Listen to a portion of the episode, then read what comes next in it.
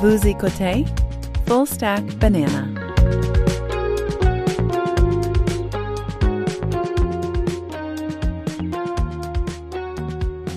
Bienvenue dans le Stack, épisode 28 du 17 mars 2023. Alors, c'est le moment de la semaine où on essaie de faire du sens de ce qui s'est passé euh, cette, dans la semaine et euh, qui s'achève, histoire d'avoir le cœur euh, plus léger pour le week-end.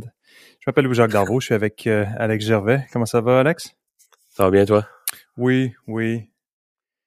Très bien. Euh, écoute, euh, grosse semaine. euh, J'ai entendu dire que tu avais euh, fait des plans de voyage et que ça a été compliqué. On peut dire ça. C'est rendu juste démesuré les prix. T'achètes huit mois d'avance, puis c'est. J'ai jamais vu des prix comme ça, puis des options que j'avais jamais vues avant, comme un carry-on qui est optionnel, hein, Ouais. ou avec une, une charge extra. Là.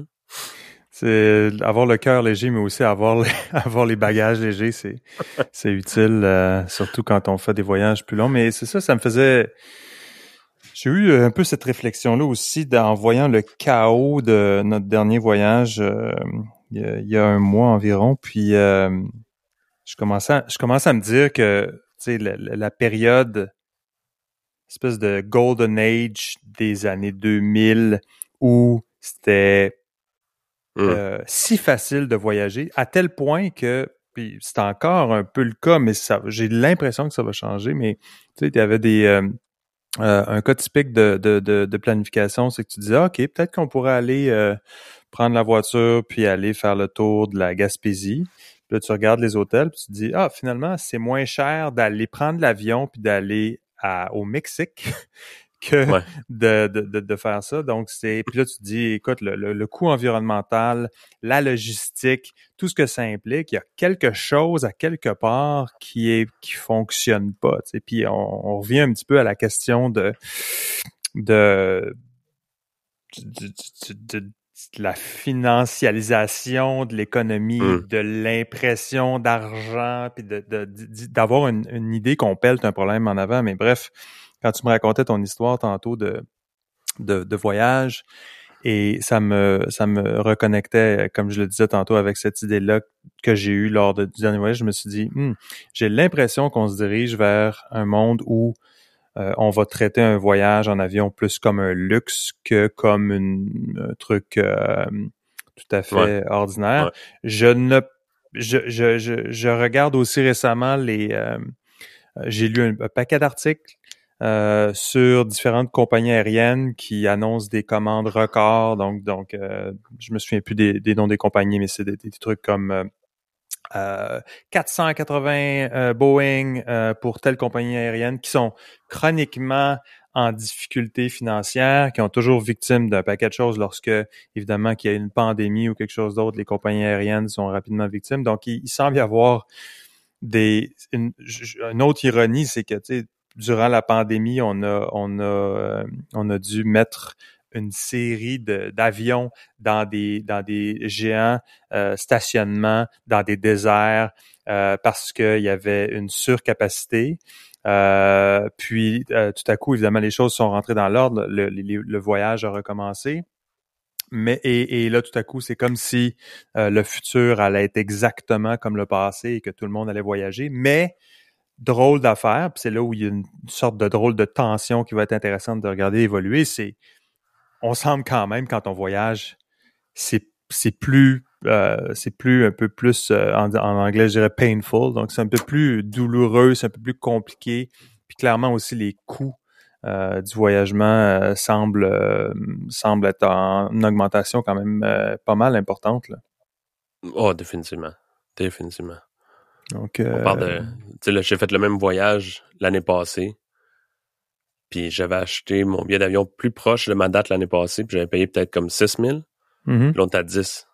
10 000 pour les mêmes, la même desti- destination, tu sais. Fait les mêmes de- êtres humains là qui ont pas changé là. Non, exact, exact, exact. Ça va être quoi quand tes enfants vont avoir plus que 12 ans puis qu'ils vont tout à coup euh, mais On Moi, va je- être obligé d'en amener juste un, là. C'est ça. Exactement. Un et demi, là. 1.28. Euh, euh, écoute, euh, grosse semaine quand même. Euh, évidemment, les, les- les, la grosse nouvelle qu'on je voulais pas en parler la semaine passée parce que c'était euh, tellement euh, frais nouveau que je savais pas trop qu'est-ce qui se passait avec euh, SVB donc Silicon Valley Bank l'espèce d'implosion de, de, cette banque de taille moyenne aux États-Unis. Donc ça a été pas mal le sujet de la semaine, évidemment, avec ce dénouement-là, les retombées, puis donc ça a été pas mal le, sujet de la semaine. Donc là-dessus, c'est drôle, drôle d'affaire parce que il y a tellement eu de discussions là-dessus, c'est il y a tellement de complexité que j'ai comme je sais pas jusqu'à quel point c'est utile d'en parler parce que il y, a, beaucoup il y a beaucoup il y a beaucoup de choses qui s'entrecroisent là-dedans, mais essentiellement euh, donc, euh, évidemment, euh, l'histoire a commencé euh, donc, pandémie, euh, les gouvernements américains, le gouvernement américain évidemment, puis les gouvernements en général, mais ont, ont décidé d'imprimer énormément d'argent, donc on a injecté beaucoup, beaucoup de liquidités dans le système. Euh, et ça, ça a été, euh, ça, ça, a aidé à maintenir l'économie. Tout, tout en, en, parallèle de ça, ben, il y avait évidemment une sorte de mini bulle technologique qui était euh, qui s'est développé en raison de, des lockdowns. Donc, euh, évidemment, euh, ça a fait en sorte que les titres technologiques, puis il y a eu beaucoup, beaucoup d'injections de, de, capitaux massifs ou de transferts de capitaux vers ces, cette industrie-là. Donc, on peut penser au Shopify, à ces écosystèmes-là euh, les, les, Square et compagnie euh, qui ont eu euh, donc ils se sont retrouvés du jour au lendemain avec énormément de liquidités. Et quand une banque qui sert autant de, de VCs que Silicon Valley Bank, donc où il y avait une concentration de, je pense, à peu près 50 firmes de, capitaux de risque, ben évidemment, ça a amené pas mal de, de, de, nouveaux capitaux qui ont été qui ont été qui ont été mobilisés pour des entreprises, des startups. Euh, et, euh, et, donc, euh, le problème, c'est que si tu es Silicon Valley Bank et tu, que tu prends les capitaux que tu reçois et tu les et tu les mets dans des, tu les investis à ton, à, dans, dans, dans, des obligations euh, d'épargne qui ont un terme de 3-5 ans des maturités, euh, ben évidemment, ça fait en sorte que l'argent n'est pas nécessairement disponible si quelqu'un a besoin de venir chercher l'argent. Mais là, on s'attend pas peut-être à ce que ça c'est du risk management. Hein? Est-ce que tu vas avoir une mm-hmm. compression? Est-ce que tu vas avoir des gens qui vont dire à demande, moi je veux retirer mes billes? Et si oui, euh, si ça arrive puis tu l'avais pas anticipé puis t'as pas, euh, ben c'est comme ça arrive dans n'importe quelle situation. Hein, tu as mal géré ta situation, tu dois devoir éponger euh, la différence entre les deux. C'est un peu ce qui est arrivé parce que évidemment ce qui doit, ce qui, ce qui monte généralement finit qu'à retomber. Donc la, la, une fois que les, une fois que les, euh, les, les, l'épisode Covid s'est normalisé puis qu'on a décidé d'arrêter de faire des lockdowns, bien évidemment, il y a aussi toute la l'effervescence au niveau technologique qui s'est un peu calmée. Euh, ont été donc annoncés euh, beaucoup, beaucoup de mises à pied, etc. Donc, des programmes de rationalisation dans les startups qui tout à coup euh, doivent composer avec la réalité crue du, du, du, du, monde dans lequel, dans lequel on opère. Ce qui a fait en sorte, évidemment, que beaucoup d'entreprises qui ont dû sortir des, des capitaux. Euh, ce qui a été aussi euh, accéléré par, euh, euh, évidemment, il y a des gens qui observaient Silicon Valley Bank puis qui se disaient, oh my God, le, le, le taux d'endettement, donc le la, la, banque était leveragée à, je pense, 185 contre 1, là, donc c'était vraiment, ultimement, il y avait clairement un problème. Tu sais, la, la banque était techniquement euh, pas solvable selon ce qu'il euh, selon selon euh, la réalité de, de, comment les placements étaient orchestrés puis de de ce qu'il pouvait devoir. Évidemment, c'est pas un problème d'être insolvable si personne vient te demander de l'argent. Mais là, ce qui se passe quand, quand, quand, on commence à avoir des, des, des discussions, puis un phénomène de contagion par lequel tu as des gens qui vont dire Oh my God, je pense que on a un problème ici. Euh, donc, ça a fait en sorte que euh, des VC, des VC ou d'autres hedge funds. Donc, il y avait euh, il y avait Bill Ackman, il y avait Peter Thiel, donc ils ont commencé à dire oh tout le monde euh, avec qui, toutes les entreprises, puis évidemment, c'était un, c'est un venture capital firm, puis tu dis à tes startups, euh, vous retirez vos billes de Silicon Valley Bank, euh, ils, vont le faire. donc, donc, et là, donc, ça ne veut pas dire que Peter Thiel a pas edgé son risque en, après ça ou que Bill Ackman a pas shorté des banques en arrière pour faire en sorte que, donc, mm-hmm c'est un petit peu ça aussi hein, dans, dans, le, dans ce maelstrom-là, c'est, c'est la difficulté euh, euh de voir, euh, de, d'attacher tout ça ensemble. C'est un petit peu ça mon point de départ. Mais bref, on a eu donc une situation où la banque euh, a, littéralement implosé à travers ce qu'on appelle un bank run. Donc essentiellement, phénomène de contagion. Tout le monde se dit si je sors pas mes dollars tout de suite, ben il va y avoir un problème. Puis à partir du moment où plusieurs quelqu'un sort ses dollars, ben là, ben là, tout le monde va les sortir, puis c'est ce qui est arrivé un peu. Donc, c'est arrivé à, à, là, ça a eu une conséquence, euh, évidemment, le, week-end dernier, c'était un peu euh, la, le chaos parce que le, le, week-end s'est entamé avec euh, Joe Biden qui partait pour, je sais pas, son 40e week-end de, de, de, vacances. Là. Je pense que la plupart, il semble être en vacances assez, assez souvent, le, président, je pense qu'il en a besoin. mais mais euh, donc, on avait une incertitude. Donc, après ça, ben, il a fallu évidemment euh, pouvoir euh, rassurer tout le monde. Et on a découvert que ce que je pensais qu'on avait appris en 2008, donc qui était la, le, la, la, la, réalisation d'une grande fragilité dans le monde interconnecté, interdépendant, mmh. avec la, le développement de, de, de procédures de, de de mécanismes de, de stress, donc de, de mesures du stress, de stress test, donc de, de calibrage de pression euh, pour les banques pour qu'elles puissent résister et de pas devoir être secourues à la dernière minute par les gouvernements.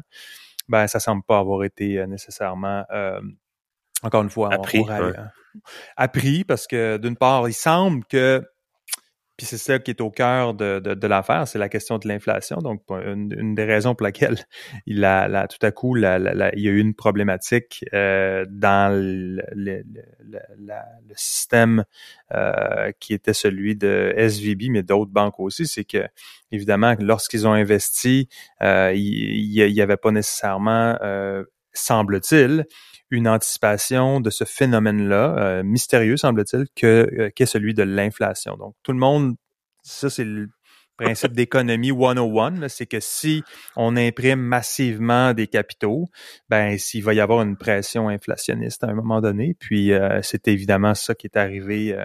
pour, en, ayant même avant, avant même la, pandémie, on avait un marché de l'emploi qui était qui surchauffait, on avait une économie qui surchauffait. Elle a surchauffé encore plus durant la pandémie en raison de, euh, de l'injection de, de, de, de, capitaux massifs. C'est pour ça que tu peux as de la difficulté à avoir quelqu'un qui va te trancher du jambon euh, à l'épicerie mm-hmm. parce que c'est comme oh plein emploi puis donc, euh, donc c'est, c'est, c'est ça euh, dans les dans les dans les stress tests euh, qui ont été développés pour les mid-size banks, on semblait avoir oublié le, le, problème de on, pas avoir pris en compte la, possibilité de l'inflation, comme si c'était une affaire totalement mystérieuse et absolument impossible. Donc, comme si on avait éliminé l'inflation à ce moment-là. Donc, beaucoup de problématiques plus systémiques, des problématiques de contagion, comme je disais, avec des des gens qui ont euh, qui ont utilisé des plateformes comme Twitter et d'autres pour pouvoir créer une panique. Euh, c'est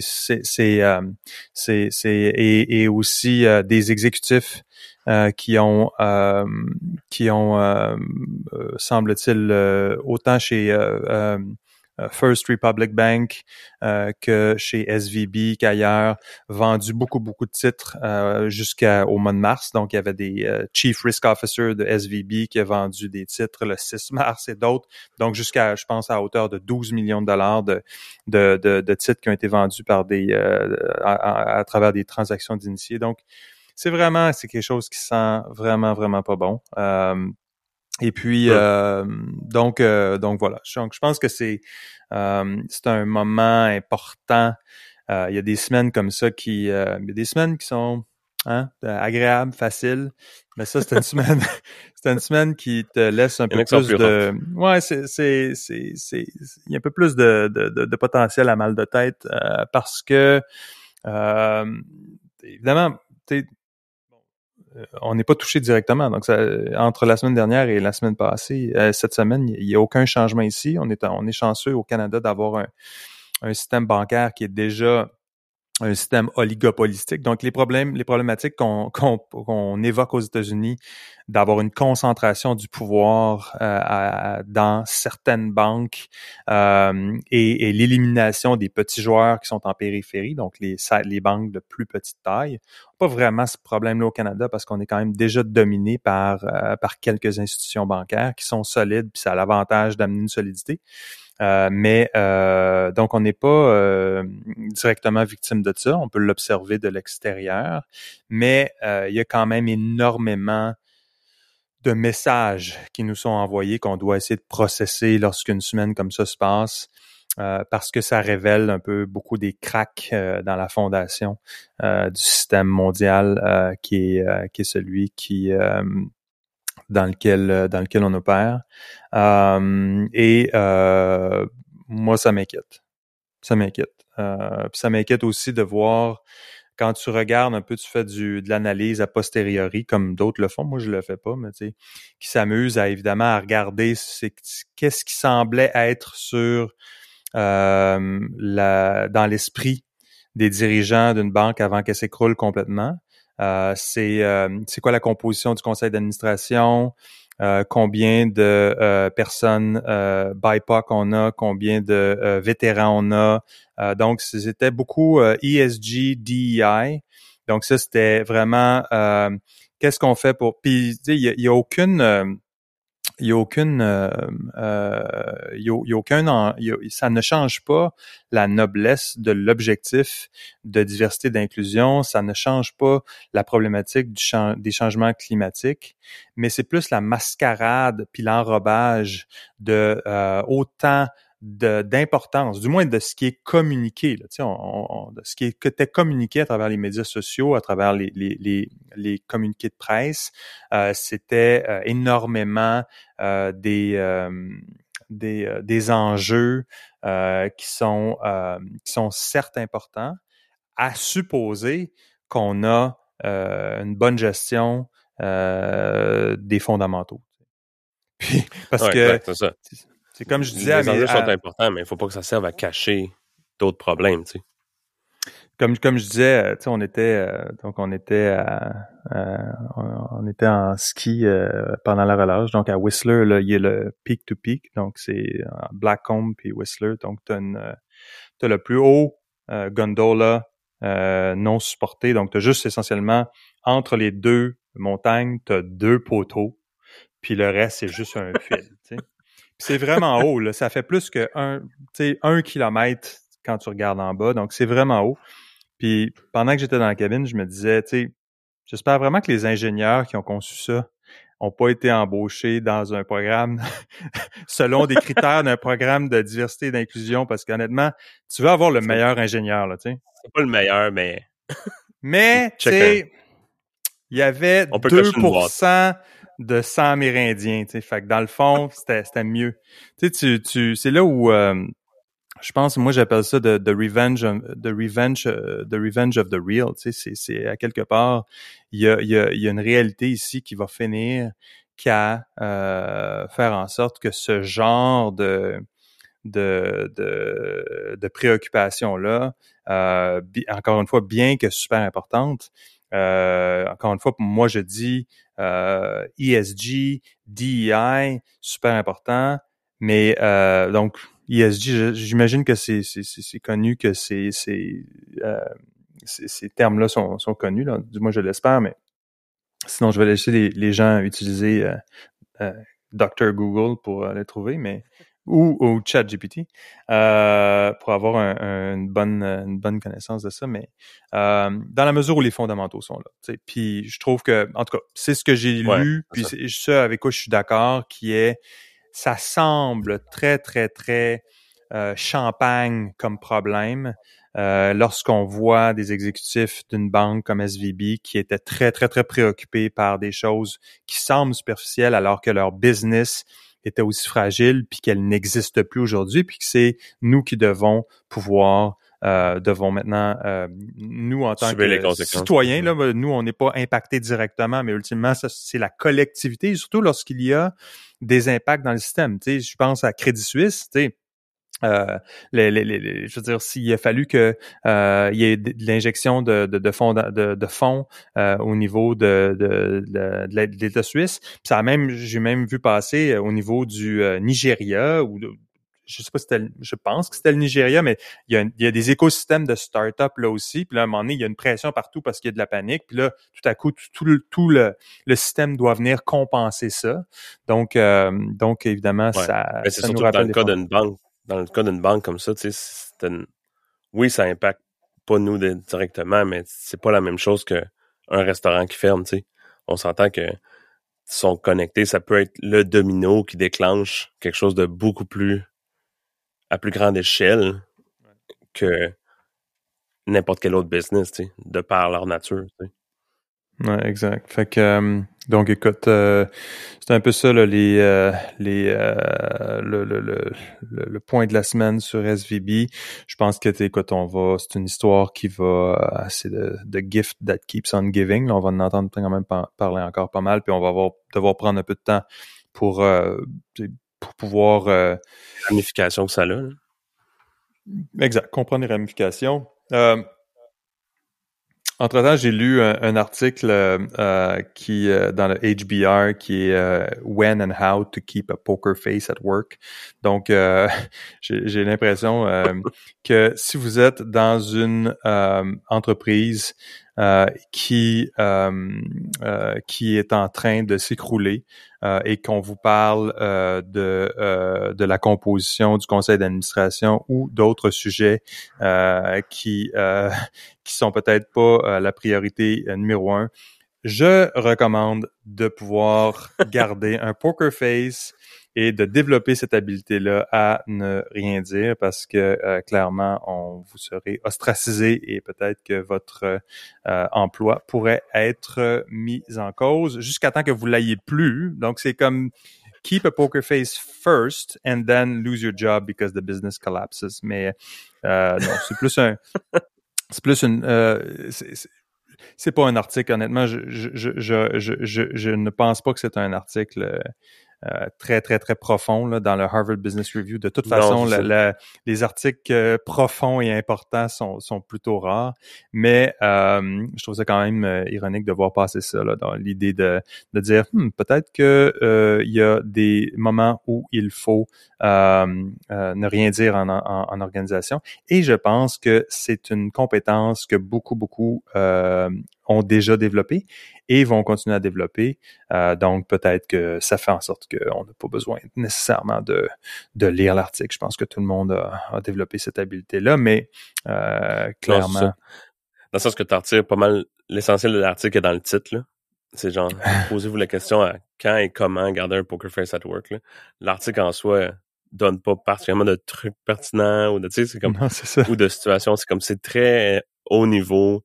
Puis ultimement, ça dit comme, ayez un poker face puis soyez conscient de quand l'utiliser. C'est comme, Comme si mais dans une organisation, c'était c'était une nouveauté de dire hey, tu sais peut-être des fois parce que avant c'était c'était juste pleure la- pas devant ton monde. c'était juste, juste, juste, juste de la vérité. C'est toujours été dans les organisations de la pure vérité. Il s'est jamais dit autre chose que de la pure vérité. Toujours, toujours, tout, tout, tout est toujours très, très clair. Puis là, ben, des fois, il faudrait juste peut-être avoir une sorte de petite réserve. Euh, donc, c'est très ironique, très ironique. Mais euh, écoute, euh, euh, la, la deuxième, euh, ben, donc euh, la deuxième grosse nouvelle, évidemment, c'était euh, euh, GPT-4. Donc, euh, GPT-4, ouais. ouais, clairement, euh, nouvelle, euh, nouvelle intéressante. Mais écoute, je dis deux grosses, deuxième grande nouvelle. Tu sais, il y a, il y a la Chine qui, qui fait un rapprochement diplomatique avec la Russie, il y a, il y a- a- avec l'Iran aussi, avec l'Arabie Saoudite. Tu sais, géopolitique, il y a beaucoup de choses qui se passent aussi, puis on, a quand même un conflit en Ukraine, puis la liste est longue. Là, tu sais, Mais c'est secondaire à ChatGPT. C'est ça. Non, mais, ben, écoute, euh, c'est, c'est peut-être là où on a un billet puis on a peut-être un intérêt, mais il y a quand même quelque chose là de. Donc, ChatGPT, euh, GPT-4, donc, euh, a, a, droppé, comme on dirait, cette semaine. Donc, tout à coup, sans trop de fanfare, hein, c'est pas comme un événement Apple super. Non, c'est juste comme boum, c'est, juste disponible là. là. Euh, donc, évidemment, c'est, c'est pas un produit physique, donc il n'y a pas les mêmes ramifications peut-être que ce que. Non, mais, mais c'est quand même le point que tu fais est quand même quelque chose que moi j'avais accroché dessus parce que tu sais c'était pas juste on l'annonce puis on, le market puis tu sais puis genre ça va être mettons un, launch euh, tu sais Q4 2023 c'est comme c'est lancé puis genre c'est déjà connecté dedans puis genre L'autre chose, l'autre chose que j'ai lu aussi qui est intéressante, qui intéressante par rapport à ça, c'est le, le fait que d'habitude, il y a une sorte de décantation qui se fait dans les innovations technologiques comme ça, par laquelle des entreprises avec des grands moyens ou des organisations qui ont des grands moyens vont en bénéficier en premier.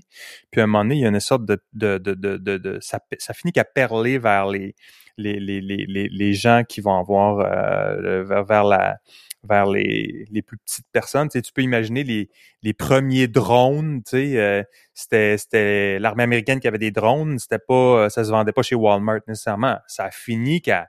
Donc, tu sais, dans les consumer products, c'est un peu comme ça que ça fonctionne. Là, c'est essentiellement la grande entreprise billion dollar capitalization et le, Joe Blow, on, on reçoive la, la, la, technologie au même moment. Effectivement, comme tu le soulignes, avec peu de fanfare, c'est comme voilà, boom. C'est, c'est maintenant, ça fait partie de votre euh, quotidien.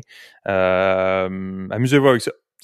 Puis, euh, bon, cela dit, est-ce que c'est est-ce que euh, GPT-4 versus 3, 3.5, moi j'ai pas euh, je me suis pas amusé là, c'est pas ma job que d'essayer de faire je, l'utilise puis j'utilise le 4, c'est un petit peu plus lent mais bon, ça ça m'a pas ça j'ai pas vu de, de grandes différences majeures entre les deux là, ça, ça pour l'utilisation que j'en fais.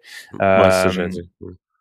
Donc euh, la mais c'est quand même donc ce que j'ai compris aussi c'est que le euh, le, modèle euh, de, de GPT-4 a été fini d'être entraîné en août 2022.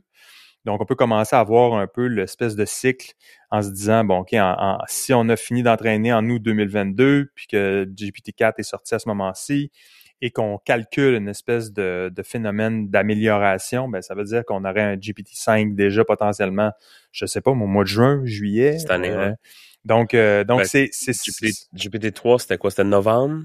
30 novembre. comme 30 novembre, fait qu'on a quoi? 4 mois, genre? Essentiellement, tu sais? Euh, plus que ça, quand même. Euh. Ben, décembre, janvier, février, mars. Ouais, t'as raison. Pourquoi j'avais calculé plus de mois que ça? Non, c'est ça, j'avais... J'avais calculé, c'est ça, j'avais calculé le, le, le août 2022 le mois d'août, ouais, GPT-4. Fait que, tu sais, en tout cas, bref, on est à peu près à six mois de, de, de, de grosso modo six mois actuellement, qui va peut-être être compressé à, à, à, quatre mois. Euh, donc, euh... ben, dans le sens que pour poursuivre la logique, là, le 5 existe déjà, puis il est probablement déjà en phase de. Parce que de août à de août à novembre, c'est essentiellement. Attends, non, 4. De août à maintenant, c'est comme un six mois pour le, le, le faire le ménage, je pense. Qui, qui ouais, c'est ça. Pour s'assurer que le AI est pas euh, qui, qui reste euh, en guillemets clean, je pense. Mais ça, ça c'est sans l'input, sans l'intrant des 100 millions d'usagers qu'il y a eu entre le depuis, depuis, le mois de novembre, qui est un intrant important au nouveau modèle qui se développe. Fait que, bref. Ça peut juste accélérer, en fait. Là. Fait que là, on est, on est un peu dans la, tu sais, on a passé un peu la phase, euh, je pense qu'il y a encore la phase euh, excitation, tu sais, euh, on, apprentissage, on, intègre ça.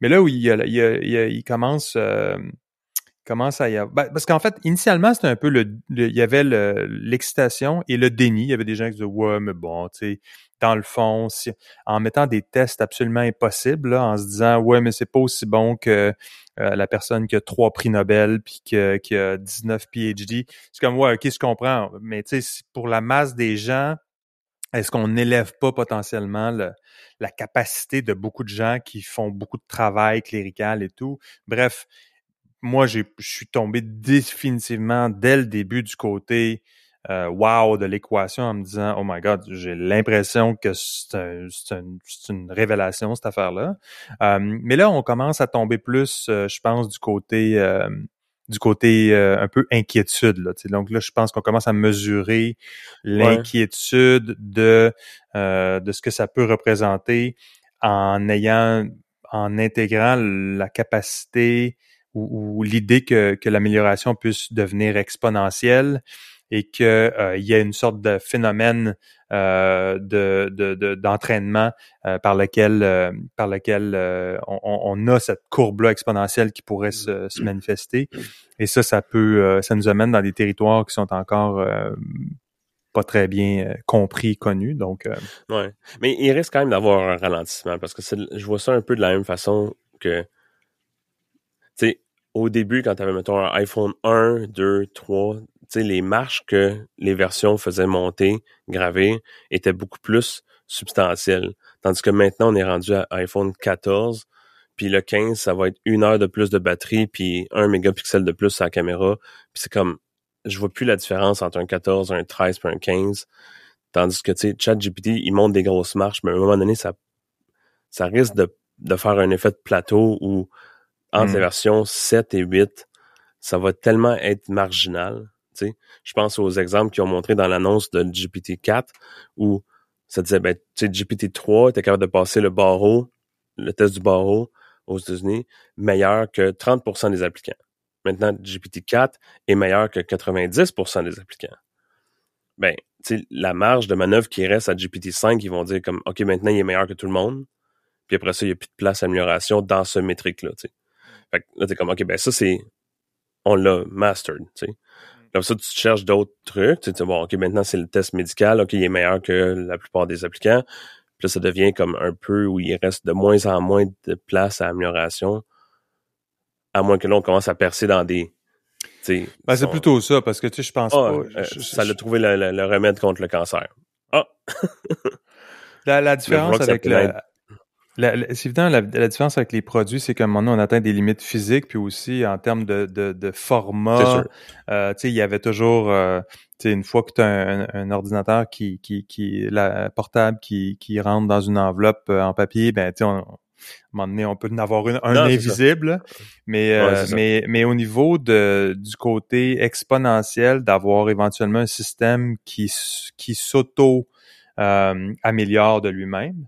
Donc, tu sais, l'ordinateur se répare pas, mais si l'intelligence artificielle, évidemment, commence à avoir des attributs euh, d'auto-génération, euh, puis que l'on tombe plus du côté AGI. Ben, c'est là l'aspect où, où ça devient, entre guillemets, on dit l'inquiétude qu'il faut se poser la question, parce que, tu sais, c'est encore des personnes qui sont derrière ça, mais tu sais, est-ce que Chat, est-ce que GPT 7 va avoir été bâti par GPT 6? Ouais, c'est ça.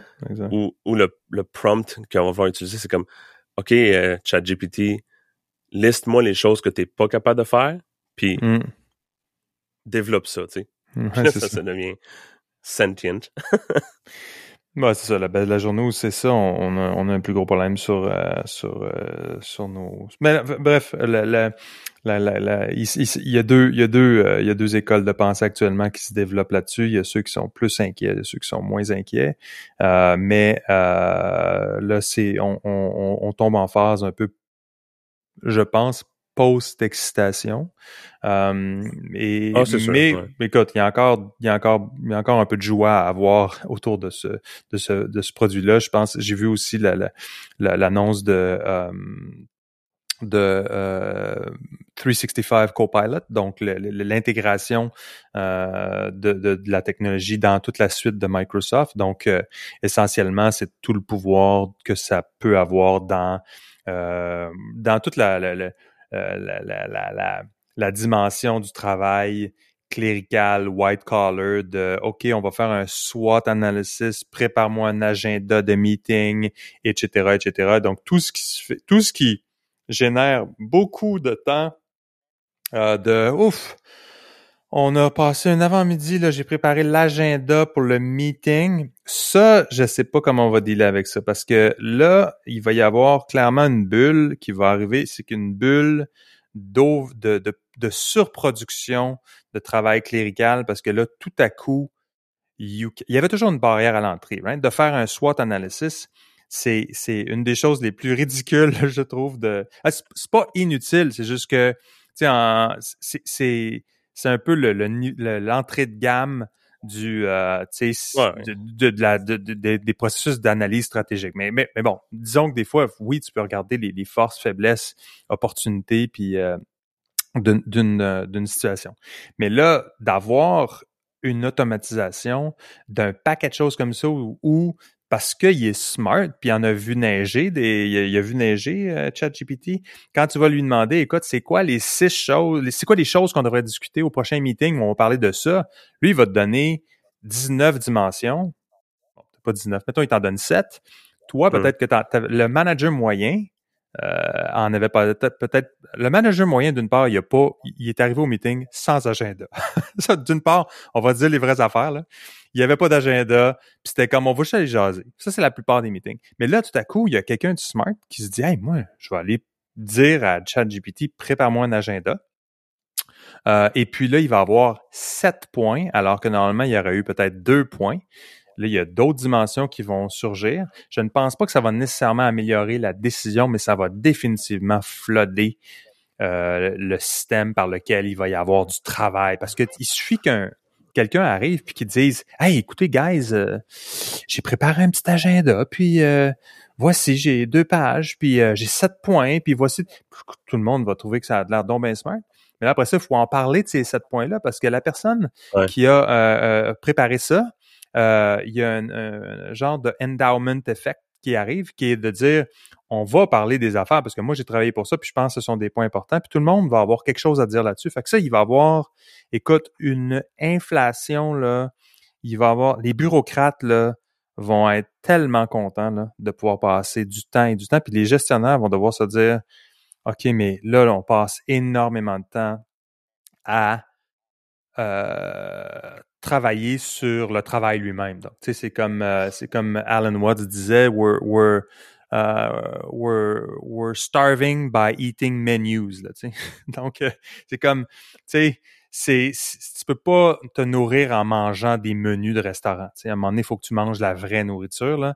Puis là, moi, je pense qu'il va y avoir beaucoup, beaucoup de gens qui vont starver en mangeant des menus parce que euh, il va y avoir une explosion du clérical puis de, de, de ce genre de bullshit-là. Mais écoute, ça... Euh, c'est une phase à passer, tu sais, dans le sens que ça va... Phase à passer.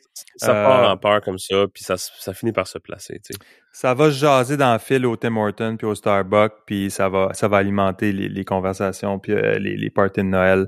Euh, les gens vont être super satisfaits du, du, bon travail qu'ils font. Mais par ailleurs, on va peut-être la, la, les vraies problématiques euh, de, de, la, de la revanche du réel vont quand même vont quand même être toujours là. Donc ça, ça va être un petit peu un peu. à un moment donné, ça va finir par se canceller. Là. Il y a quelqu'un qui va dire Hey, ChatGPT, est-ce que tu peux m'écrire un livre sur business strategy? Cool, il va être capable d'écrire un livre au complet. La personne qui lance ça de l'autre côté va prendre le livre, va le mettre dans ChatGPT pour dire Hey, peux-tu me faire un résumé de ce livre-là? parce que je veux pas lire ça. Non, mais aussi, c'est que, les, gens qui vont arriver, qui vont, euh, à un moment donné, il va y avoir une sorte de, de, plateau, mais tu pourras pas arriver euh, avec 19 euh, pages de, de stuff que tu as généré dans un meeting parce que tu vas avoir de l'air smart. Là, ça, le, le, le, les gens vont être capables de détecter assez rapidement que, y a, y a, que, que c'est que c'est ingérable. Si tu arrives toujours avec 50 slides PowerPoint juste parce que c'est auto-généré par un système, euh, ben ça, ça, va ça va finir qu'apparaître assez rapidement. Fait que je sais pas, je pense que il va y avoir un peu une, une sorte de, de, de, de, rééquilibrage assez rapidement euh, de ça, euh, je pense, dans, dans, les, euh, dans les pratiques, euh, puis euh, dans les pratiques d'affaires, puis dans les, dans les systèmes. Mais d'ici là, on a quand même encore... donc, c'est un autre sujet qui, qui va, qui va monopoliser beaucoup, beaucoup d'attention. mais entre-temps, c'est toujours bien amusant de pouvoir utiliser ce système-là petite anecdote de ChatGPT pour finir sur le sujet. Là. Je voyais que cette semaine, il y a eu un épisode de South Park. Où euh, ChatGPT a été comme euh, crédité comme étant un writer pour le show. Ils ont fait ah un épisode de Deep Learning qui s'appelle Deep Learning, puis un des writers pour le show est ChatGPT. Ouais? ouais, c'est ça. Ça va être euh, intéressant de voir comment comment tu fais le, le, le disclosure, donc de, de d'avoir Mhm. utilisé AI, de quelle façon est-ce que tu dois documenter les, les prompts, donc les, les, les que tu que tu as fait. J'essaie de le faire, moi, mais je- tu sais, je- à un moment donné, tu le fais tellement souvent euh, que je pense que ça va être plus un texte omnibus que je vais mettre dans certains trucs pour dire, regarde, l'utilisation a été, il y a eu une utilisation pour ça, euh, puis euh, pas pour ça. Et puis ça, Ouais. Je pense que hum, dans- Ça, ça, Mais- ça dépend. C'est un peu comme dire. Ouais. Je sais pas comment où est-ce que je me positionne par rapport à ça, dans le sens où est-ce que on a besoin qu'un de faire un disclaimer comme quoi tu as utilisé un, un, un correcteur d'orthographe ou un, tu sais, à un moment donné, Ouais. ça dépend de si- ce que tu en c'est- ressors, tu sais. c'est- Si ça tu fais dépend. tout écrire puis tu, tu fais rien que le passé puis il n'y a plus rien à toi là-dedans, ça c'est une autre question, là, mais Ouais, exact. Euh, si, si tu si c'est du texte qui est écrit euh, que tu prétends euh, avoir écrit ben puis qui a été autogénéré, je pense que c'est une question une question peut-être d'honnêteté là de, de pouvoir euh, révéler le, le processus. Évidemment, je, je pense pas ultimement que c'est nécessairement comme ça que ça va être la qui va être la meilleure utilisation de, du système, mais garde de toute façon pour Non, en parler en long et en large pendant deux heures de temps, ça va se, ça va devoir, se- ça va devoir se développer ces pratiques-là. Puis euh, il va y avoir une fois que les certaines bonnes pratiques vont avoir été développées, ils vont pouvoir être Non, c'est intégrés par le reste de la meute. Et euh, quand la poussée à avoir tombé, là. exact. Fait que pas mal ça les discussions ChatGPT. Euh, sinon, euh, qu'est-ce que j'avais d'autre? Euh, Ben écoute, euh, sinon j'avais euh, euh, petite chronique disparition cette semaine. Donc euh, Dick Fosbury, euh, Dick Fosbury euh, qui euh, euh, nous a quittés, 76 ans. Donc euh, euh, Dick Fosbury est, euh, est populaire euh, dans euh, a, fait une, une- une présence quand même assez marquée dans beaucoup de PowerPoint euh, qui traite d'innovation dans les organisations. Donc, Dick Fosbury a l'inventeur du Fosbury Flop.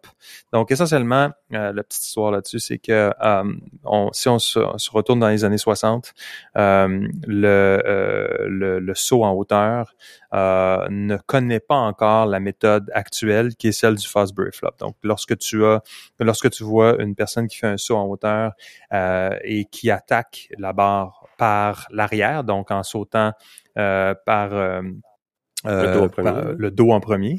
Ben ça c'est le Fosbury flop, donc c'est c'est Dick Fosbury qui a qui a développé cette cette cette technique là et qui l'a qui l'a euh, qui l'a annoncé au monde, un peu comme euh, ChatGPT là, boum comme ça, euh, en 1968 donc au jeu de, euh, au jeu de Mexico. Euh, et euh, évidemment, ça a été beaucoup de, il y a eu beaucoup de, de, de ridicule autour de ça. C'était une méthode qui était un peu euh, vue comme étant bizarre, différente, qui impliquait euh, de prendre un, risque nouveau parce que ben, parce que c'était différent.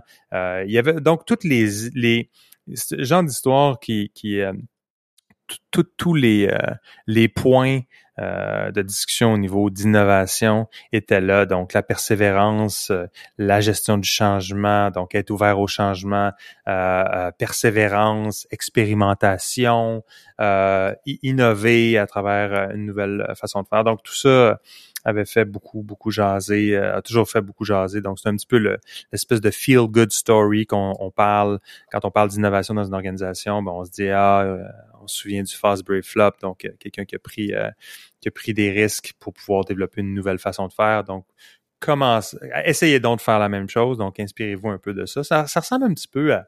Il y a l'histoire aussi du euh, du pilote.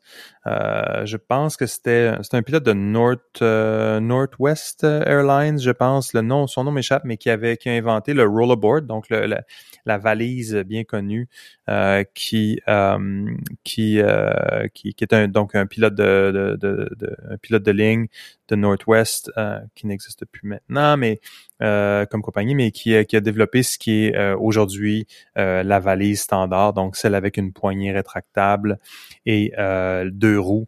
euh, donc euh, qui qui euh, donc euh, ça n'existait pas, euh, ça a été inventé à la fin des années 80 euh, le rollerboard. Donc euh, on pense que ça fait Robert Platt. Exactement. Donc, euh, lui euh, était tanné un peu de traîner sa valise, puis a décidé de, se patenter quelque chose. Donc, euh, une autre histoire qui est souvent racontée euh, avec euh, cette idée-là d'innovation, de, changement euh, et de d'endiguer la sclérose parfois qui fait partie des organisations. Donc, histoire très intéressante que celle du Fosbury Flop.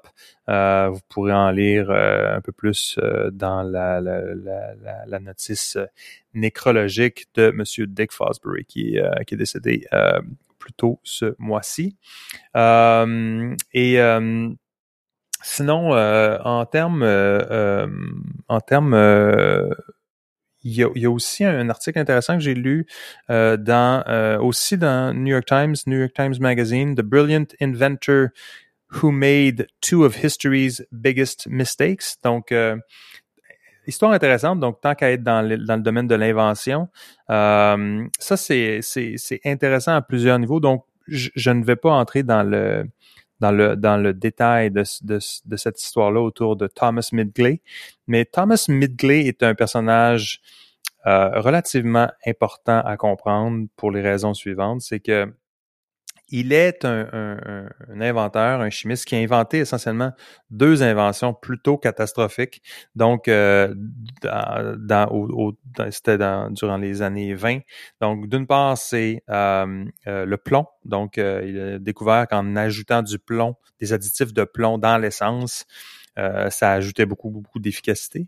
Donc, euh, et euh, ça, ça a été problématique pas mal pour l'humanité à grande échelle. Et l'autre, ça a été de, de développer la, première application commerciale du des chloro des chlorofluocarbone. Donc, en tout cas, ça c'est en anglais. Je, pense que le nom est peut-être un peu différent en français, mais en tout cas, mais c'est chlorofluorocarbone qui ont essentiellement les les, euh, les, euh, les, les, produits euh, qui se sont retrouvés dans énormément de produits d'emballage. donc, les, les en tout cas, tu peux chercher l'équivalent français, là, mais c'est les, les trucs qui étaient dans les emballages. Fluorocarbure. OK, bon. Bref, quand vous alliez, quand, dans les années 80, 90 là, ou même avant ça, quand vous alliez prendre un Big Mac chez McDo, ça venait dans une espèce de petit truc en, en, en, mousse, là, un peu plastifié. Donc, c'est de ce dont on parle. Et il y avait, ça a été dans un paquet d'autres produits qui ont créé les problématiques avec la, la, la, couche d'ozone. Donc, on a, on a, réussi à réparer ça depuis, euh, depuis euh, mais euh, évidemment, la, la, problématique environnementale des années 80, c'était la couche d'ozone. Donc, donc ce bon vieux Midgley-là, lui, en voulant, en ayant des bonnes intentions, a quand même réussi à enlever quelques points de, de, de quotient intellectuel à l'humanité, parce qu'il y a, en fait, il y, a, a, une théorie qui est celle du euh, de l'aide de l'aide, euh, il, y a, il y de lead crime hypothesis. Donc, euh, il y avait une hypothèse qui était celle que le, les additifs de plomb dans l'essence ont créé historiquement une augmentation de, du crime. Euh, donc ça, c'est une chose, donc le lead crime hypothesis, mais aussi l'idée selon laquelle l'humanité aurait perdu euh, un certain nombre de, de points euh, de euh, quotient intellectuel euh, générationnellement du fait de des additifs au plomb, parce qu'évidemment, il y a un lien entre les deux. donc, donc ça, ça veut dire, ça veut quand même dire que du point de vue de notre habilité à progresser, puis du retard que ça nous a euh, causé. Euh, si, si c'est vrai qu'on a perdu euh, un ou deux points généralement, de, de, ça veut pas dire qu'il n'y a pas des génies, puis il y, en, a des, des, outliers, mais généralement, on est tous un peu moins smart parce que le brave Thomas euh, euh, Migley euh, a eu cette, cette idée-là de, de, de, faire ces innovations-là. Bref, c'est un article intéressant à lire de, de Stephen Johnson qui est un qui, qui, qui, qui, est super intéressant parce que bon, pour ceux qui le connaissent pas, euh, Stephen Johnson, c'est un peu euh, c'est un, un, gars assez prolifique qui écrit beaucoup sur euh, sur l'histoire de l'histoire de l'innovation en général, donc plusieurs livres donc euh, qui me reviennent pas immédiatement à l'esprit, mais article intéressant. Le point, et je ferai la connexion ici avec euh, avec un peu euh, euh, la, une des problématiques, puisqu'on parlait de chat GPT avant et du risque civilisationnel que ça peut encourir, c'est que on, doit toujours se souvenir que euh, un peu, lorsqu'on invente quelque chose, on, on, le met au monde on ne comprend pas nécessairement les ramifications de ce que ça peut vouloir dire. Donc, la, connexion entre ChatGPT et le risque civilisationnel que ça peut encourir d'avoir mis au monde une, capacité technologique exponentielle comme celle-là. Et si on prend l'exemple de Thomas Midgley, qui lui, en voulant, en ayant bien des, des intentions nobles quand même, puis là, on parle d'une personne. C'est la même personne qui, a inventé deux des choses les plus destructives. Donc, euh, on peut imaginer que c'est très possible, c'est très possible de pouvoir créer euh, ce que Nick Bostrom, donc le, philosophe, Nick Bostrom, euh, dans son dans son papier qui est qui est très en tout cas, qui est quand même très bien circulé, là, qui est le, Vulnerable World Hypothesis. Donc, essentiellement, la, la, la thèse de Nick Bostrom, c'est que euh, dans, dans, son allégorie euh, qui est racontée dans, le, dans le, son paper The Vulnerable World Hypothesis, que je pense tout le monde devrait lire. Euh, c'est pas une lecture qui est très longue. Puis si vous êtes trop paresseux, vous avez juste à rentrer le, le sommaire dans ChatGPT, puis ils vont même vous cruncher l'essence. Mais c'est essentiellement, lui, il utilise la la, un peu la, la, métaphore d'une urne de progrès technologique, donc dans laquelle on puise mm-hmm. des boules, tu sais, puis on puise, il y a des boules blanches, des boules grises, puis des boules noires. Puis on, on était chanceux de, puis là, je paraphrase, mais, mais on était chanceux généralement dans l'unité de, de, on a comme puisé dans l'urne du progrès technologique en se disant ah coudon tiens c'est donc hey une, une, balle une, balle euh, blanche une, une balle euh, une autre. Puis tout ça c'était des progrès des trucs positifs mais il y a toujours la, la réalité selon la même logique qu'on puisse à un moment donné puiser dans cette urne là quelque chose de plus euh, de, de, plus dramatique. De plus néfaste ouais, ouais de plus néfaste. Euh, parce que bon fait que donc euh, donc euh, donc c'est ça donc ça c'est c'est c'est la connexion là je pense à faire à euh, l'invitation hein. l'invitation c'est lisez l'article sur Thomas Midgley si ça vous si ça vous intrigue euh, et puis, j'essaierai de trouver la, la, la, la, discussion par rapport au point de, de, de, de quotient intellectuel qu'on a perdu euh, à cause de, de cet inventeur-là. Mais aussi, je pense que faites-vous plaisir, puis euh, lisez ou faites-vous résumer par votre application d'intelligence artificielle préférée, le papier de Nick Bostrom, The Vulnerable World Hypothesis. Je pense que c'est un, c'est un, ça fait partie du devoir citoyen. Là. Ça veut hmm. dire quelque chose? Ben, j'allais dire comme par rapport à Thomas Mingley, que c'est ce qui est, ce qui est fou là-dedans, c'est que les impacts que ces inventions ont eu, lui, il a même pas vu ça de son vivant parce que je vois dans l'article qu'il est décédé en 44. Il a inventé quelque chose dans les années 20, puis les répercussions, c'est que dans les années 90, il y a un trou dans la couche d'ozone, c'est comme de d'envisager ce genre d'impact-là, c'est ben, c'est impossible, tu sais. Non, c'est ça. C'était comme. Exact. encore une fois, c'était pas. Il y, a, des gens, il y a des gens qui. qui ils faisaient pas ça pour ça, tu sais on nommera pas de pays, là, mais il y a des gens qui ont des intentions euh, à la base qui sont pas nécessairement positives. Donc, euh, donc, euh, donc lui, il avait des, des, intentions positives. Alors, tu peux imaginer qu'il y a des gens qui ont quand même maintenant une mauvaise décision sachant les impacts négatifs que ça va avoir. Et là, ils sont, ils sont équipés, comme nous, on est tous équipés maintenant. Évidemment, nous, on va passer notre temps à utiliser du chat GPT et des outils d'intelligence artificielle pour, euh, pour euh, faire des agendas dans un contexte corporatif because we can. Puis on va faire des SWOT analysis, mais il y a d'autres gens qui vont créer du code, qui vont créer aussi, qui vont avoir des intuitions. Euh, qui n'auraient peut-être pas eu en raison de ça. Donc, on est définitivement euh,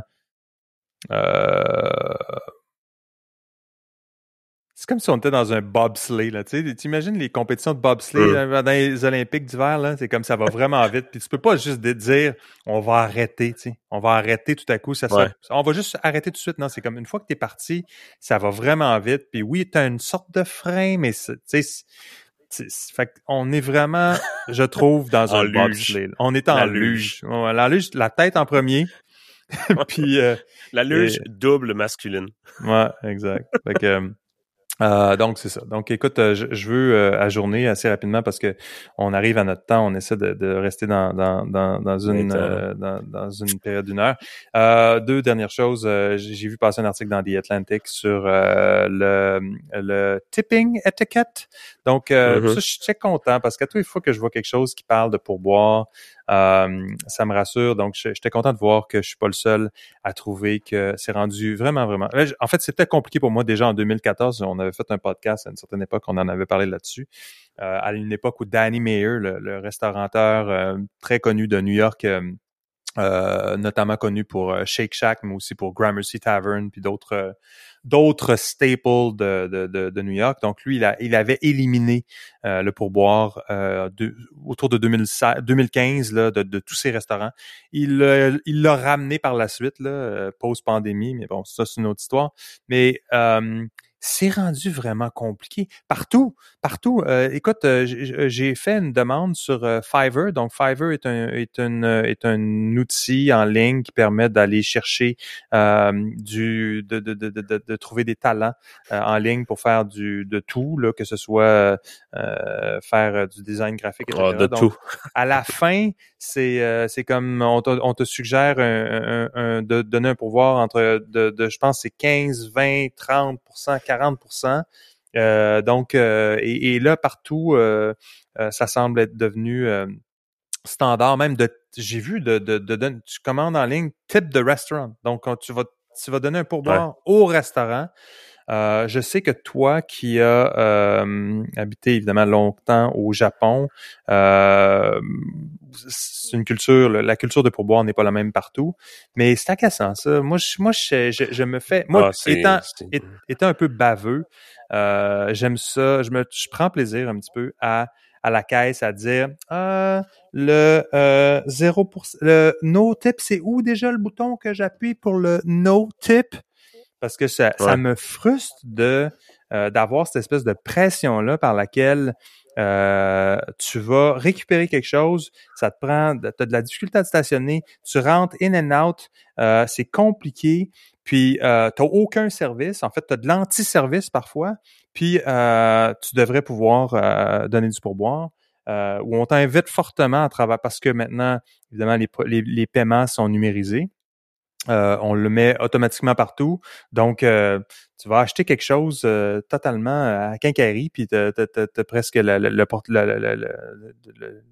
le, sentiment que tu dois donner du pourboire. Je pense de ça, t'es-tu aussi... C'est complètement abusé. Comme Moi, c'est deux affaires que au Japon, j'appréciais. Un, pas de... Aucun... aucune culture de pourboire. Zéro. les employés de service ont des salaires qui sont correct. Ils sont pas sous-payés parce qu'il y a un, une, ils assument qu'ils vont avoir du pourboire. Euh, puis le marché se régularise tout seul comme ça, tu sais. Mm. Puis deux, les taxes sont incluses dans le prix. Ça, c'est une autre affaire, mais c'est pas de ça qu'on parle maintenant. non, exact. Quand tu vois un prix sur une tablette, avec, parce que quand tu calcules les taxes plus le type, oui, on sait que ça existe, mais tu vois quelque chose d'affiché à 100$, mais ça va te coûter 140$, C'est comme... C'est ça qui est frustrant. Puis t'as, as des fois, t'as des. Moi, euh, 140 puis on n'en parle plus, tu sais. moi, je vais prendre une décision. Tu sais, le type est inclus. Tu sais, comme payez votre monde comme il faut. Puis, tu sais, si vous n'êtes pas capable d'engager des gens parce que vous les sous-payez, ben payez-les plus. Puis le marché va se réguler de toute seule. Puis, tu sais, il va y avoir les frustrations en moins. Puis des, c'est surtout que, puis comme tu dis, tu sais, l'événement technologique, ah, tout d'un coup, tu as une machine puis le monde il paye digital. Puis il y a une option dans la machine de mettre un pourboire que tout d'un coup, c'est comme partout. Non, mais avant, c'est plus clair. C'est le côté sournois, je trouve, de la game psychologique qui se passe au moment entre les, la personne qui te regarde, tu le regardes, il te regarde, tu le regardes. Puis là, c'est comme, il va y avoir un moment de quel montant on va choisir, t'es-tu cheap ou t'es pas cheap? Puis après ça, est-ce que lorsqu'il n'y a pas eu aucun service parce que tu prends un café pour emporter, euh, puis tu dis, ben, je vais donner un pourboire. Pourquoi? Parce que tu as fait le café. Mais quand le café coûte 6 dollars ou 7 dollars, tu dis, ben, je pense que le prix du café est tel que il doit y avoir une fabrication du café qui était inclus dans le prix, puis le, fabricant du café, c'est toi qui est en train de le faire. Là, ben, tu as, une sorte de logique qui est celle de, de dire, ouais, mais tu achètes un café à 7 dollars. Si tu es capable de payer un café à 7 dollars, tu es capable de mettre un dollar de plus. Puis c'est là où sais, moi, je décroche parce qu'à un moment donné, c'est un, c'est abusif, puis deux, c'est j'aimerais savoir si jamais le café coûte 8 dollars et que je décide d'être assez fou pour m'acheter un café à 8 dollars, c'est mon problème, mais je veux savoir que je paye 8 dollars, c'est un choix que je fais.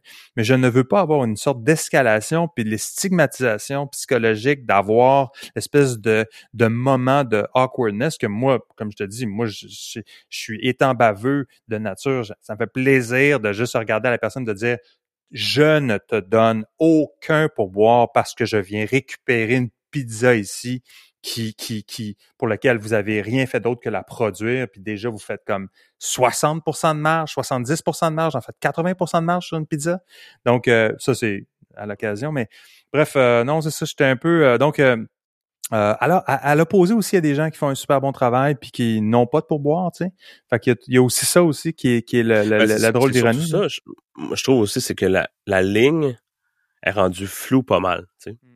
Avant, c'était comme, tu t'en vas dans un restaurant, tu es assis, puis tu vas voir le serveur qui va, qui va te faire le, le, l'aller-retour entre la cuisine, prendre ton affaire, puis tu sais, c'est clairement identifié comme ça, c'est le service.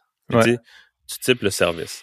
Mais quand tu t'en vas, genre, dans un, un queue de castor, puis tu lui demandes, je vais te prendre deux queues de castor classiques, elle se retourne sur son tabouret, elle les prend, puis elle te les donne, parce qu'ils sont déjà prêtes. Puis une seconde après, elle donne une machine avec un 30% d'options de type. T'es comme, wow, tu t'es même pas levé du tabouret, là. Non, c'est ça, exact. Puis t'as soupiré, t'as soupiré quatre fois, là. Tu comme, ah, OK, ça va être quoi, là? Tu sais, c'est comme, attends une minute, là. Tu veux une napkin avec ça? ouais, puis les, yeux roulent en l'air, tu sais. Ouais, c'est ça. c'est comme... wow, attends une minute, là, tu sais, c'est comme, c'est quoi la définition de service? Parce que là, c'est rendu flou, puis la ligne est pas claire, puis mon Dieu que c'est compliqué. Puis ta queue de castor t'a coûté comme 10 dollars chaque, là? Exactement. Là. Tu achètes deux queues de castor, puis ça te coûte 17 pièces. puis là, faut que tu donnes 30% de type. Wow, wow, wow, wow. le gars, je le vois, il a droppé de la pâte dans une friteuse d'attitude. non, non, c'est ça. il y a de la ça n'a même pas l'air d'une queue de castor, en plus. C'est une fraude, cette affaire-là. Mais, euh, mais euh, non, c'est ça. Fait que je, écoute, je peux, je, je, c'est un article intéressant à lire euh, dans le dans The Atlantic sur. Mais tu sais, soit, soit dit en passant, tu sais comme, c'est pas que on est. En tout cas, j'assume qu'on n'est pas, tu sais, toi, tu l'es pas, moi, je ne suis pas contre le fait de typer le service. C'est juste que c'est la définition du service qui est rendue très floue. Puis c'est à, c'est à, moi je pense, moi, moi j'aimerais ça qu'on fasse 100, puis que les, les, les moi aussi, soient payés normalement. Je, c'est pas pour enlever rien aux employés de service puis dans, dans l'industrie du service du tout, du tout, du tout, tu sais. Mais quand il y a de l'abus, il y a de l'abus, puis on n'a pas à être euh, culpabilisé de par le fait qu'on définit que ça, ça n'est pas parce que non, puis t'as, moi, je, je c'est le fun d'avoir un incitatif, puis de, de déguiser notre propre radar euh, par rapport à ça, par exemple, on parlait tantôt de je vais faire la, je, vais finir la, la, la, loupe du voyage, mais tu sais, quand on quand es une famille de quatre qui s'en vont un voyage de ski, puis tu prends une voiture de taxi, je peux te dire que le gars, il, il, mérite son, son, son, son le, le, pourboire que tu vas lui donner parce que essentiellement, il pourrait très bien dire quand il arrive, écoutez, c'est trop compliqué pour moi, ça va être deux voitures parce que je peux pas rentrer, tu sais, tout ça. Mais là, la personne fait un effort, puis euh, puis euh, tu te dis, ben garde, tu sais, c'est tout à fait logique de dire, tiens, je te donne 10 dollars, 20 dollars de pourboire de plus parce que je me dis, c'est vrai que tu aurais eu une bonne raison de me dire de prendre deux voitures. Fait qu'ultimement, ultimement, euh, le, prix que ça coûte pour se rendre à l'aéroport en, vaut vraiment la chandelle, puis ça te donne quand même du trouble pour toi. Donc, euh, donc euh, je te récompense comme ça. Mais c'est comme dans toute chose, de l'exiger standard à tout le monde, ça, ça ne bonifie pas en tout cas le service. Puis moi, je, peux, je, ne vois pas en tout cas des, je ne vois pas euh, si on pouvait faire un lien de causalité entre euh, la culture du pourboire qui devient euh, qui devient celle qu'elle est et une, sorte de d'oasis du service dans lequel on est, puis oh my God, partout on est accueilli comme des héros. on est, moi, je suis accueilli souvent par des soupers puis des compliqués là. donc non, ça, ça me, ça me bref, euh, intéressant à lire. Sinon, il y avait, euh, vu qu'on est dans le domaine du restaurant, je vais juste euh, terminer avec ce point-là, puis un autre après, mais je te, je, te, je, te, libère après ça. Là. mais c'était un article, The hottest restaurants should be the ones that care about their workers.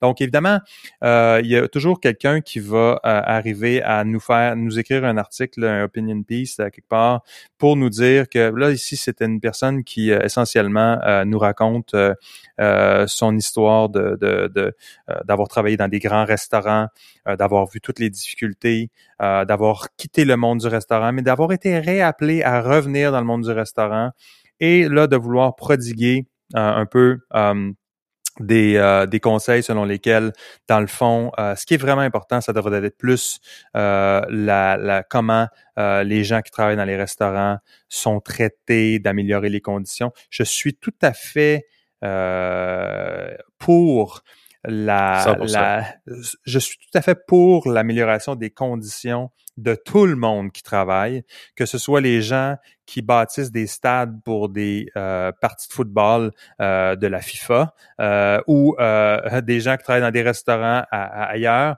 Mais il en demeure pas moins que je trouve quand même, je trouve ça quand même intéressant que non seulement est-ce que les choses coûtent énormément plus cher, non seulement est-ce qu'on demande aussi plus de contributions accessoires en forme de pourboire, mais en plus, on se dit, ce qui importe vraiment, en tout cas ce que je lis dans cet article-là, mais c'est, dans le fond, il faudrait surtout penser à le bien-être des, des gens qui travaillent dans les restaurants, sachant que oui, c'est un milieu difficile, mais euh, c'est un milieu aussi qui est euh, pour euh, ceux qui connaissent bien la, la, restauration, puis on en a parlé aussi, toute personne qui a, qui a lu Kitchen Confidential de Anthony Bourdain, dont on a parlé dans, dans ce podcast précédemment, mais c'est un milieu difficile. C'est un milieu aussi qui est très euh, transitoire. Beaucoup de gens qui vont entrer et sortir de ce milieu-là. Il y a, il y a mm-hmm. énormément. On a tous les problèmes de l'humanité dans, dans, dans, une cuisine de restaurant. On a le choc des cultures parce qu'il y a évidemment beaucoup, beaucoup. C'est un, une sorte de melting pot. Il y a du travail illégal, il y a du travail au noir qui se fait. Euh, il y a l'immigration. Il y a la difficulté, la brutalité de ces. Donc, c'est un milieu qui est difficile. Euh, mais euh, ultimement, euh, c'est un, un, milieu aussi qui permet de pouvoir, qui est, qui, est, accueillant. Donc, c'est-à-dire que quand je, quand je dis accueillant, c'est qui permet euh, à des gens de pouvoir euh, se développer, euh, même si c'est un milieu difficile, pour lesquels les, bar les barrières à ah, l'entrée ne sont pas. Tu sais, un bureau d'avocat, c'est difficile aussi. Tu sais, il y a du travail difficile, c'est tough, c'est brutal, mais tu as des barrières à l'entrée, puis c'est plus élitiste, tandis qu'un restaurant, ça, ça, permet quand même de pouvoir de pouvoir euh, euh, de pouvoir euh, persévérer. Puis bref je trouve ça quand même je, trouvais quand même intéressant que on soit tu sais ultimement oui c'est super important de se préoccuper de la de, de, de faire en sorte qu'on a un environnement accueillant et tout. Encore une fois comme je le disais au début dans la mesure où les fondamentaux sont là tu sais. Est-ce que tu as un restaurant qui fonctionne? Est-ce que tu as des les clients qui sont là puis qui sont contents? Puis si oui normalement ça va faire en sorte que tu vas avoir des, tu vas, avoir avantage d'avoir des employés qui sont euh, bien payés, qui sont bien traités, parce que tu as une business qui est viable et qui est fonctionnelle. Mais d'analyser la question par l'idée de de vouloir atteindre des objectifs nobles en soi, qui sont d'avoir des gens qui sont bien payés, bien traités, tout est clean, il n'y a jamais de danger, il n'y a jamais de brutalité, tout le monde est poli, puis si jamais il y a quelque chose, ben c'est pas grave, rentre pas travailler, reste chez toi. Ça, c'est une utopie, tu. C'est définitivement une utopie dans le monde d'un restaurant parce qu'à un moment donné, tu vas avoir des gens, il faut que ça roule, puis c'est complexe, donc encore une fois, tu sais, master the fundamentals, sais en premier, là, c'est un bon service, normalement, là, puis c'est un, un, bon produit, le reste va finir qu'à s'équilibrer. Tu vas être capable de garder ton staff, tu vas être capable de bien les payer, puis tu vas avoir des, des clients qui vont aussi te traiter avec respect. Mais quand tu vois partout, les, on en a parlé, tu sais, les, les, les, affiches placardées, le respect, le respect, euh, on, veut on veut te traiter avec respect, ben c'est comme, ouais, mais le respect commence aussi par euh, d'assumer de, comme entreprise que tu dois offrir un produit de qualité puis un service de qualité. Donc, euh, bref, euh, voilà un petit peu qui est mon euh, rant sur les restaurants et la culture du bien-être. écoute, sinon, j'avais dernier point rapidement, c'est j'avais jamais entendu ça, cet adage-là, mais je vais vous laisser là-dessus. you can be right or you can be married. Et toi qui as célébré euh, euh, huit ans de mariage, euh, et il y a toujours, on dit toujours que sept ans, il y a comme le seven year itch. Tu as l'air d'avoir survécu le 7 ans, mais des fois, c'est, c'est 7 ans, c'est 8 ans? En tout cas, bref, you can be right or you can be married. Tu sais, dans notre idée de stack, là, moi, je pense que ça, je le mets dans le stack quand même. Euh, euh, je mm-hmm. pense qu'il y a une, vérité là-dedans. Moi, j'ai toujours voulu, euh, j'ai toujours attaché beaucoup d'importance à avoir raison, mais force est d'admettre que cette, cette idée-là, euh, de euh, when it comes to marriage, the opposite of right isn't wrong, it's happy. Donc, euh, donc euh, ça c'est c'est ben, très grande vrai, hein? très vrai, très vrai. C'est très très vrai. Ouais, donc euh, je mettrai le lien là-dessus. C'est pas c'est pas une grande chose, c'est plus le, le, le l'intérêt du petit dicton ici qui, je pense, vaut la peine de se mettre sur un post-it note à quelque part, puis euh, Peut-être même de se faire une tasse. Moi, en fait, c'est le genre de choses que j'aurais tendance, je pense l'avoir assimilé quand même bien, mais tu sais, tu te fais une petite tasse, tu, offres une tasse à un, coffee mug à quelqu'un à Noël, là, ou tu te le fais toi-même, là, tu dis, you can be right. Chaque jour, tu prends ton café, tu dis, ah oui, c'est vrai, celle-là, là, faut pas que je me, faut, faut pas que je l'oublie. D'avoir une tasse à café écrit You can be right or you can be married, je pense que c'est, ça se trouve peut-être, hein? Euh, Amazon euh, ou euh, Etsy, mais euh, mais euh, sur donc, un coussin, là. Ouais, Brodé sur un coussin, là. tellement, tellement. Alors, écoutez, euh, euh, Alex, merci d'avoir été là. Écoutez, c'était euh, c'était Full Stack Banana. Euh, merci d'avoir été avec nous. Je m'appelle Louis-Jacques Darvaux. Et ben, écoutez, vous pouvez vous abonner sur Apple Podcast ou sur votre plateforme préférée. Euh, si vous aimez ce qu'on fait, laissez-nous un commentaire, posez-nous une question. Euh, ça aide les gens à trouver l'émission. Vous pouvez vous abonner euh, sur Substack pour pouvoir recevoir les nouveaux épisodes sans délai. Sur le web, donc, on est à fullstackbanana.com. Et vous allez, comme toujours, trouver les liens et références pertinents qui vont suivre plus tard dans le cours de l'émission. Merci.